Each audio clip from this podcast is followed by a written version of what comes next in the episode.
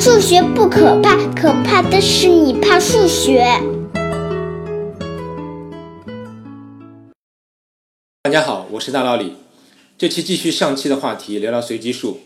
上期讲了随机数的检验，这次讲讲随机数的生成和算法。这是一个比上期更大的话题。你可能听说过计算机里的随机数生成算法，叫伪随机数生成算法，又叫决定式随机位生成器。意思就是它能随机生成一个二进制位，零或者一，而且是百分之五十概率。为什么这种算法都是二进制的生成器？因为平时我们使用均匀分布随机数的场合是最多的。有了均匀分布的随机数，转换成其他分布也是比较简单的。而计算机内部又都是二进位，我有了能产生零和一的二进位生成器。如果一个计算机内部浮点数是小数点后三十二位，那我就可以产生三十二位随机二进位，作为零之后的三十二位的小数，这样我就可以产生一个零到一之间的均匀分布的浮点数供用户使用。那为什么又叫伪随机数生成算法？为什么要加一个伪字？很显然，就是因为它达不到上一期讲过的真随机数的要求。目前计算机架构下也永远不可能有真随机数生成算法。但好在实际运用中，我们不需要那么高的要求。在实际使用中，我们只要保证能够根据很长的历史随机数，你无法用当代主流的计算能力，在相当长的时间内对我之后的随机数猜测的成功或者失败的概率，与二分之一之间无法产生任何显著的区别，或者用一个术语，就是这个区别是可以忽略的，也就是你猜我随机数的成功与失败的概率与瞎猜之间的区别是可以忽略的，那我就是很放心的。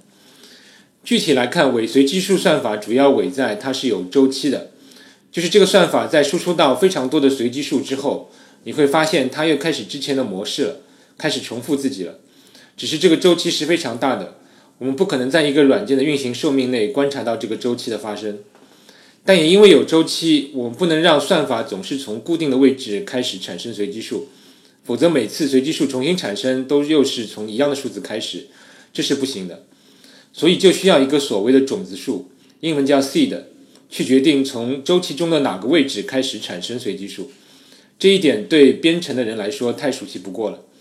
第一次编程的人都会发现，如果没有初始化种子，系统的随机函数总是返回同样的数。这里有个小尴尬，就是为了产生随机数，我们需要先用一个随机数作为种子。在不严格的场合，我们经常会用当前系统时间的毫秒数作为种子数。但在一些对安全性很要求很高的场合，人们还会使用更复杂的方法去产生这个 seed，之后会聊到。很惊奇的是，计算机发明开始到现在，有很长的时间里，人们所使用的随机数生成算法是很粗糙的。比如计算机刚发明的1940年代，冯诺依曼就想了一个所谓的平方取中法来产生随机数，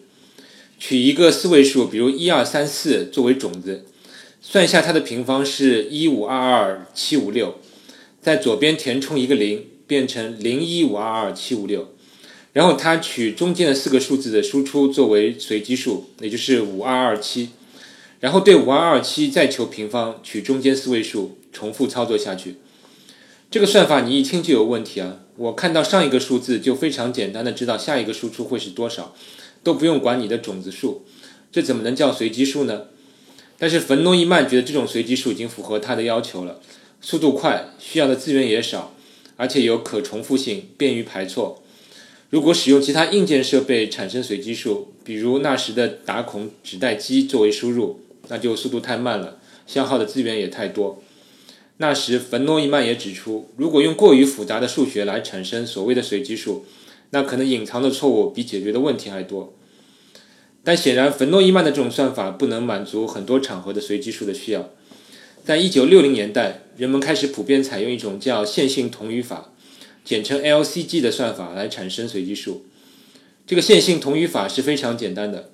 就是考虑这么一个函数：ax 加 b 去除以 c，求一个余数，把余数作为随机数。然后下一个随机数就是把上一个余数作为 x，迭代计算一下下一个余数。甚至于 b 可以取零，也就是 ax 除以 c 求余数就可以了。各位可以自行做个简单的实验，比如取 a 等于二，c 等于九，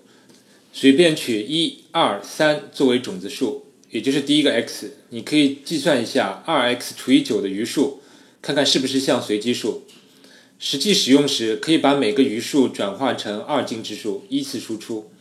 我之后也会在公众号里推送这期节目的讲稿时，附带一个线性同余随机数的 Python 语言代码，以及一些简单的测试。而这个随机数生成的函数体简单到只有两行。以上这个算法的优点是很明显的，就是简单高效，而且只要把那个被除的 c 搞得足够大，我就可以把周期也搞得很长，而且能通过上期讲过的几乎所有统计学的测试。所以该算法一出现就广被使用。以至于至今，Java 语言标准库里的 random 函数仍然用的是 LCG 算法，里面的被除数 c 是2的48次方，因为计算机里如果除以2的幂次的计算是最快的，只要一位就可以了。a 是一个奇怪的数字，252149039017，b 等于11，然后每次不是把余数都输出，而是倒过来输出第47位到第16位，因为更高位的数字的循环周期会更短。所以只输出低位可以更好的通过统计学的测试。以上这个算法从1960年代用到现在，足见其优越性，但它必然也有一些缺点。一个是你的 a、b、c 三个参数必须小心选择，选的不好就会出问题。一个著名的例子是1960年代 IBM 所使用的一个 LCG 算法叫 Rando，它用的是65539乘以 x 去除以2的31次方求余数。听上去这几个数字没啥特别的，输出看上去也很正常。但是1963年，有人通过简单的运算发现，它连续迭代的三项余数之间是有一个简单的减法关系的，就是当前项与之前两项有个线性的关系。这使得这个算法在统计学上是完全失败。虽然 IBM 在后面的机器中修正了参数，但很多人要么不知情，要么不在意，继续使用这一算法。因为以前没有网络，软件打补丁也很麻烦嘛。后果就是七十年代里很多使用这个算法产生的研究结果都被认为是不可靠的。据推测，Rando 算法要到九零年代早期才真正被废弃。这个 Rando 算法就是历史上著名的一个貌似能产生随机数，但其实很不靠谱的典型例子。这也告诉我们，一个随机数的算法能不能用，不是靠眼睛看看就可以过关的，你需要很专业的软件对其测试。另外要注意，在需要严格加密的场合是不能使用 LCG 算法的，因为如果有人愿意，它是可以从你的历史输出里去反算出你的种子数的。这相当于一个算术题，就是已知 a、b、c 和 ax 加 b 除以 c 的余数，请你算一下 x。你是可以写一个多项式时间算法去求解这个问题的。所以你不能使用 LCG 算法在需要严格加密的场合。而是要使用后面会提到的所谓密码学安全算法。我们还是再简单说一个 LCG 算法之后的发展。在一九九七年，两位日本研究者发明了一个名为梅森旋转算法的随机数生成方法。这里的梅森是取自梅森素数的意思，因为它的周期就是一个很大的梅森素数。大佬里在很早的节目里就介绍过梅森素数，它号称数字中的宝石。你看它现在不但是宝石，而且有了实用价值。这个算法比 LCG 算法的优点就在于周期非常长，它是一个大的梅森素数，统计学指标上质量也比 LCG 更优，所以它现在被广泛用于主流的一些操作系统和编程语言中，包括 Excel、GNU 的库、PHP、Python 和 Ruby 语言等等。但同样注意，它是密码学不安全的。只要有人拿到足够的输出，还是可以计算出你所使用的种子数的。再说说所谓密码学安全的随机数生成算法。首先，我们得给密码学安全一个定义。什么叫密码学安全？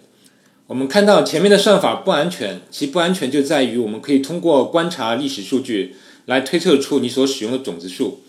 最终达到预测之后所产生的随机数的效果。那反过来，也就是一个密码学安全的随机数算法。要做到，我给你相当长的历史数据，你也有非常强的电脑，我仍然可以确保你不能在充分长的时间内，对我将来产生的随机数的猜测产生任何不可忽略的变化。这里的相当长、非常强、充分长、不可忽略，都是一些变量。我们不需要对这些变量有精确的数字定义，只要知道这些变量是可以用来衡量最终算法质量的。在不同场合，我们可以给这些变量一些值。如果我们算法能达到我们定义的这些值，那么这个算法就可以被用在我们的这些场合下。而数学家们用的一个高招，就是把破解算法的难度与破解一个数学难题等价起来。也就是，如果你能破解这个算法，就等于你破解了数学上一个非常难的问题。那如果你能破解这个数学问题，你就能拿菲尔兹奖。你也犯不着去破解算法吧。当然，也有可能有些人能够破解这些算法，但是他秘而不宣，利用这些能力去谋取利益，或者达到他一些自己的目的。比如《达芬奇密码》这部小说的作者丹布朗的另一部小说《数字城堡》，其背景就是说，美国政府秘密造出了一台超级计算机和一个秘密算法，使得他们可以解密目前网上主流加密算法加密过的信息，这样美国政府就可以监控很多网上的秘密通信了。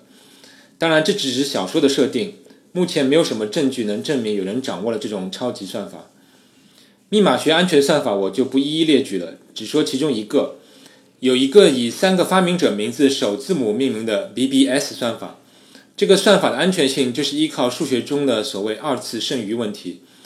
就是求 x 平方去除以某个数，在 BBS 算法中，这个数是两个大素数相乘，求余数。你计算 x 平方去除一个大数的余数是很简单的，但是它的逆运算，也就是你要找到一个完全平方数，使得它除以某个很大的数正好是某个余数，这就难很多了。算法还有一些其他细节，但总体上就是依靠了二次剩余问题的难度来确保了算法安全性。密码学安全算法虽然安全，但你完全不必要在每个场合都使用这种算法。因为它们比前面的 LCG 和梅森旋转算法要慢许多，而且消耗更多的内存资源，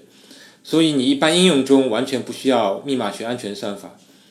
另外，当你需要密码学安全算法时，你也需要很小心的挑选。有一个让人浮想联翩的新闻是，2013年有人发表了一篇博客，指出美国国家安全局 NSA 推荐的一个密码学安全随机数算法中所使用的参数是有弱点的。这就是一个后门，也就是这个算法本身没问题，但是 NSA 推荐的初始化参数是精心挑选过的，使得这个算法有了弱点，是有可能被推算出随机数的。你如果使用了 NAC 推荐的这些参数，那你的随机数就有可能被美国国家安全局破解。这篇博客至今还能在网上看到，而我也没有看到 NAC 有任何回应，我估计也是没有办法回应了。这真的像小说中的情节。但现实中就发生了。好了，以上说了那么多算法，其实还漏了一个随机数算法中的要点，就是这个种子数的产生。前面说过了，这个种子数决定了算法从其周期哪个位置开始产生随机序列。如果算法两次输出的种子数一样，或者太接近，那么你的输出立即或者很快就发生重复了，这是我们不希望的。所以我们需要一个随机数来启动一个随机数算法，这就是种子。但这个种子就不能依靠算法来产生了，否则这就是死循环了。前面说过，可以用系统时间的毫秒数作为种子数，但有些场合这还不够随机，你还是嫌重复的几率太大，那就需要搜集计算机能够搜集到的像随机情况的数值，或者叫熵。常见的方法有让用户随便敲几下键盘，移动下鼠标，检测一下最近两次敲键的时间间隔或者鼠标移动的距离。还有 CPU 的温度、声卡传进来的噪音，如果是手机的话，还可以检测手机摆放的角度等等。总之，采集各种可以采集到的噪音数据，然后用算法混合起来，以便使整个种子数看上去最为随机、最难预测。还有的软件为了安全性，规定产生若干个随机数之后，需要重新产生一个种子，也就是重置一次。像 Linux 操作系统就自带了两个随机数生成器。其中一个就需要不断的重置种子，如果它搜集到的噪音不够，它就会停下来受到阻塞，直到搜集到足够多的噪声，也就是熵之后才能继续。幸好绝大多数场合下，另一个不会阻塞的随机数生成器已经是足够好用。